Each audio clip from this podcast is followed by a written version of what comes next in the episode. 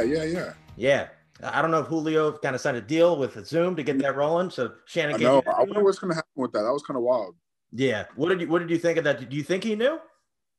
I don't know. I thought. I mean, if if I'm pretty sure like Shannon should have told him. So I think Shannon would have told him. So I think he knew, but I don't know. I don't. I mean, I, I'm, I don't know either. I don't know. Yeah, it's just a weird. You'd, you would hope. You would hope so. You hope. You hope Shannon would Yeah. do that. Yeah, yeah, because it's not like it's a, it's a bad look because it was it, it, but it Yeah. blew up. The thing is, like he's been there so long, they love him in Atlanta. So Yeah. it's just a it's a bad look. Um, Yeah. but uh, doesn't matter as well get rolling on here. All right, uh, I want to welcome on my next guest. We have a very special guest. We've got Raiders defensive lineman Solomon Thomas. Solomon, is everything going for you? It's going great, Zach. You know, I really appreciate you having me on the show. Super happy to be here. Uh, let's get into it. Absolutely appreciate it. First off, how's your how's your Nate?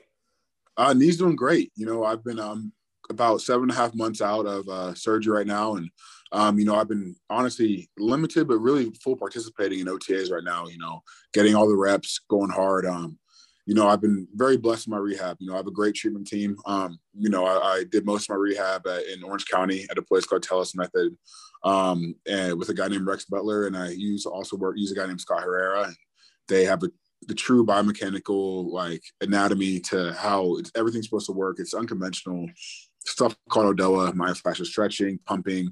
Um, but the work that they've done has really advanced me and, have me confident and my knees, my knees ready and I'm feeling great. I'm on the field, not hesitant, um, being decisive, being fast, explosive, you know, stronger than I've ever been. Um, you know, and I'm feeling great. I'm really excited for this year.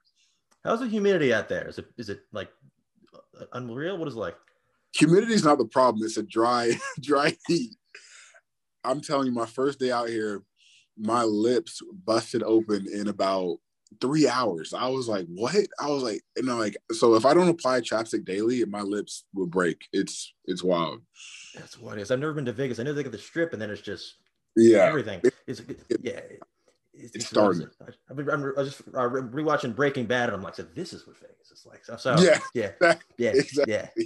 That's that's one. And then, so what, what was last season like for you? Obviously, you got hurt in game two. How Yeah. was that? Especially with the pandemic going on. What was that? What was that whole process like? man, it it was really tough. You know, it was a hard year for me. Um, I had a, it was health, uh, health wise was, it was a new year for me. I had never had any surgeries before 2020. 2020, I had four surgeries, three of them being major surgeries. Um, so I was with my treatment guys a lot, my team a lot. Um, during the season, it was extremely tough, you know, to watch the guys. You know, I wanted to be there.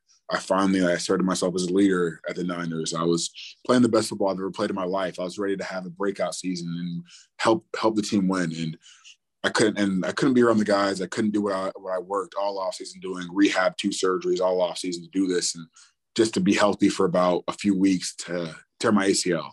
So it was a really hard year for me uh, mentally and physically, but you know I learned a lot about myself. You know I wouldn't have changed it. You know if if I did 2020 over again, you know crazy to say I'd still have the same four surgeries because what I've learned about my body, what I've learned about my mind, has truly made me who I am today. You know the adversity I've been put through.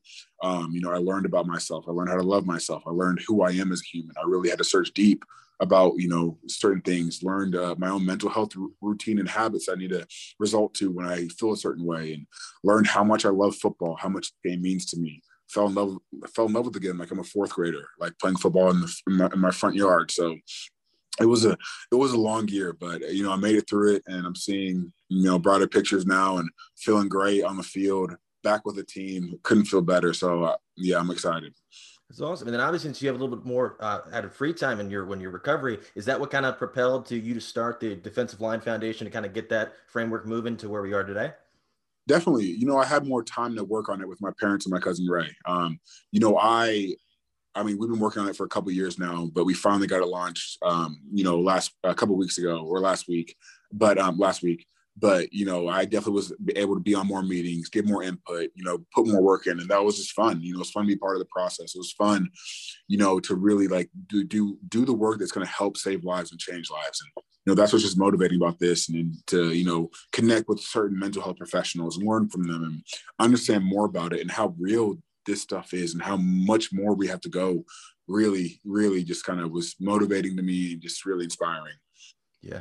So I want to I want to ask you a few questions about your career. I saw one thing I did not know before about an hour ago. I didn't know you you you spent some time growing up in Australia. Uh, yes, sir. Yeah, yeah. I'm an Aussie at heart. Uh, I really am. And um, so I, I grew up in. Uh, I spent year two through seven and a half in Australia, and we used to go back every like one to three years. And have uh, you know after actually when I got drafted, you know I did a media tour in Australia because they kind of accepted me as like their long lost son because it was like you know, an Aussie, like a part-time Aussie playing the NFL, you know. Um, so, you know, I feel like a little adopted by Australia. You know, I definitely I, it's my favorite vacation spot. It's a warm spot in my heart. One of my favorite places on, on this earth. So, yeah, definitely, definitely a huge Aussie at heart. Yeah, and I love Vegemite, and most people don't love Vegemite. So, what is Vegemite for me and everybody Vegemite, else? There's no idea what it is. Vegemite's like a black jam. It's black. It doesn't look good. It's very bitter. Has a little like sour taste, but if you put like get some toast, put some butter on it, some Vegemite, Vegemite. voila, it's Oh yeah, so, uh, and then uh, uh, one thing, everybody, anytime you think Australia, people think kangaroos. I think I heard all the animals there are like three times the normal size, and it's kind of like frightening. Is that true?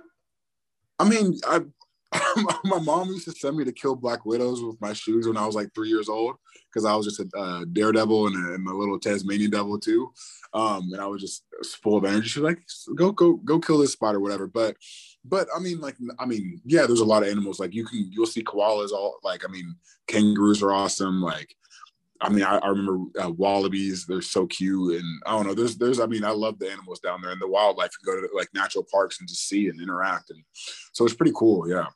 That's awesome. And then I want to ask you. So obviously, you go to Stanford. What was it like playing for, for uh, David Shaw? And do you think he's ever going to come to the NFL? Um, I love Stanford. You know, uh, we just had like a little Stanford reunion with a football team a couple weekends ago in Arizona, and just there's no other locker room in the world like Stanford's locker room. Um, the connection we have, the bond we have, and we can truly give that credit to you know our strength coach, Coach Turley. He really got us to buy in and love each other, and it was like memories that you know we'll have forever. Like it was truly Stanford was you know it wasn't the easiest. It was tough. You know, it was a grind, but we pushed each other through. We had each other's back. Like the locker room was truly a family, like even more than high school. So it was just so pure, so real, and, and memories I'll have forever. Um, and then Coach Shaw was amazing. I mean, just a coach who cares for you as an intellect and a human. You don't have that rarely. Um, and he really cared for us in that way. And I think that's special. And I don't know. I don't, I, I mean, he could go to the NFL if he wanted to easily. He's that good of a coach and brilliant mind, you know, amazing human being, just incredible but I think he's so special at Stanford. I think, you know, his dad coaching there, him coaching there, um, you know, him playing there, like he has such a special, special place and special touch there. I think he's a perfect coach for Stanford. Do you think Pac 12 football is on its way back? I hope so. I hope so. I mean, you know, I those years where I was there when we were on top and the years before I got there, you know, I, I want that back because I'm tired of all this SEC talk, Big 12, Big 10 talk. You know, the real football's in the Pac. That's unreal. Um, and then your uh, draft process, what was that like? What was your whole that whole situation like for you? Um, you know, it was really cool. I mean, it was just, I mean, like, like stuff I dreamed of. Like I never really knew or thought I was going to be on stage at the NFL draft. You know, being the third pick. You know, it was just stuff I saw on TV that I dreamed of. I was like, Dad, look at this. Mom, look at this. Like, like I want to be there someday. And, and I and I got there. And like sometimes I have to look back and be like, dang, I really lived that because during the time you take it for granted because you're going through it, you're enjoying it, you're young. But I look back and I was like, damn, like I actually did that. That's pretty cool. So it was an unbelievable experience. You know, it was in Philadelphia, really cool city. Um, we had a great time and it was a lot of fun. Did the Eagles fans boot every pick or just the Giants, every Cowboys, and Washington? Yeah, every pick but the Eagles. Yeah, I was definitely probably probably and Eagles. Um, yeah. Yeah. yeah, their their fans are. Well, no, they got they got uh, Derek, Derek Barnett that year, and he he was a great player. He's a great yeah. player. So yeah. I don't I about that. He's my Eagles boy. Fan. Don't get me started on Eagles fan. Um, and then so you did you think San Fran was looking at you? Do you have any idea?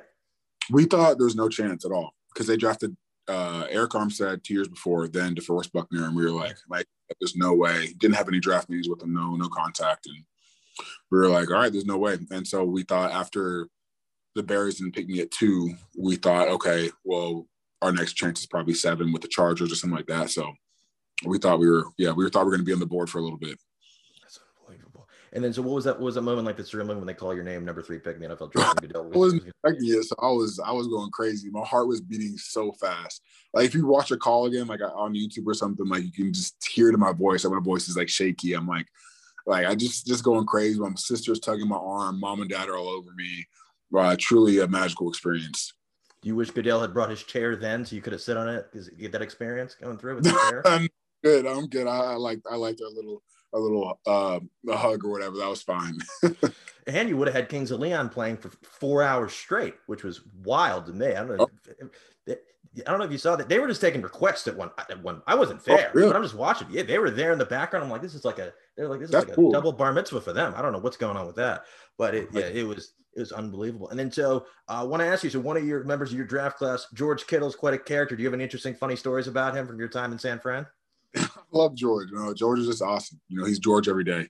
George hasn't changed since rookie year. Coming in, WWE guy, big, big energy guy, just like loving life. Just he is who he is. And um, I'm trying to think any funny stories. I mean, no, George, you always just get George. Like you see George, like he's always him. I, he's truly an incredible human being, incredible player. Um, and I really love him and his family. Who's the toughest offensive lineman to get through in the NFL? Gone through uh, some tough guys. Um, Trent Williams is unbelievable. Joe Staley, unbelievable. I mean, Tyron Smith, you know, all those guys, you know, they're they're they're the best of the best. And then another guy, the guy who welcomed me to the NFL was Trent Brown. I mean, this guy's six six seven, 380. I'm like, oh my gosh, like you've never had my chest punched like that before. Yeah, he definitely, yeah. Those guys are the best of the best. And then you, obviously your foundation is called the defensive line. So I want to ask you, who has the best defensive line in the NFL? The best defensive line in the NFL. You know, I'm, I'm betting on my, my own team. You know, the Raiders. You know, we have a uh, we have Yannick Ngakoue, um, Clelin Ferrell, Maxx Crosby, Quinton Jefferson, Darius Philon. Um, you know, my, I, am in there. You know, you got uh, Kendal Vickers. You know, um, who else am I missing? Carl Nassib. You know, we got a young D line who's hungry and, and just ready to get after it. We got, you know, we got uh, Johnathan Hankins. You know, a freak, an underrated freak. Like, you know, I'm, I'm excited for this team. We're hungry, and you know, I'm excited to get after it, and I can't wait to play with these guys and and put it all to work and just have that unity and, and rush together and really disrupt this league. Is Lamarr Houston still there? Huh? Lamarr Houston? he's, he's not. He's been gone for a while. Damn, I thought, I thought he was on the Raiders. I thought he was just kind of sticking around waiting for his opportunity. Um, that, that, and then so what what sold you on going to the Raiders um, after your, your options declined in San Fran? Um, you know, they had a D line coach who I've always wanted to play for. Coach Marinelli is someone I've looked up to since I got in the league. Loved the way he played his guys in Dallas. Loved the way he played his guys at Tampa Bay back in when they won the Super Bowl in 2002. Um, you know, he's one hell of a coach, hell of a person. And I just believe like, you know, the way he plays his guys is how I should play the game. Like he, they're fast, get off the ball, disruptive up the field. And that's how I need to play. I'm a quick, undersized, explosive uh, D tackle. Like I, I need that.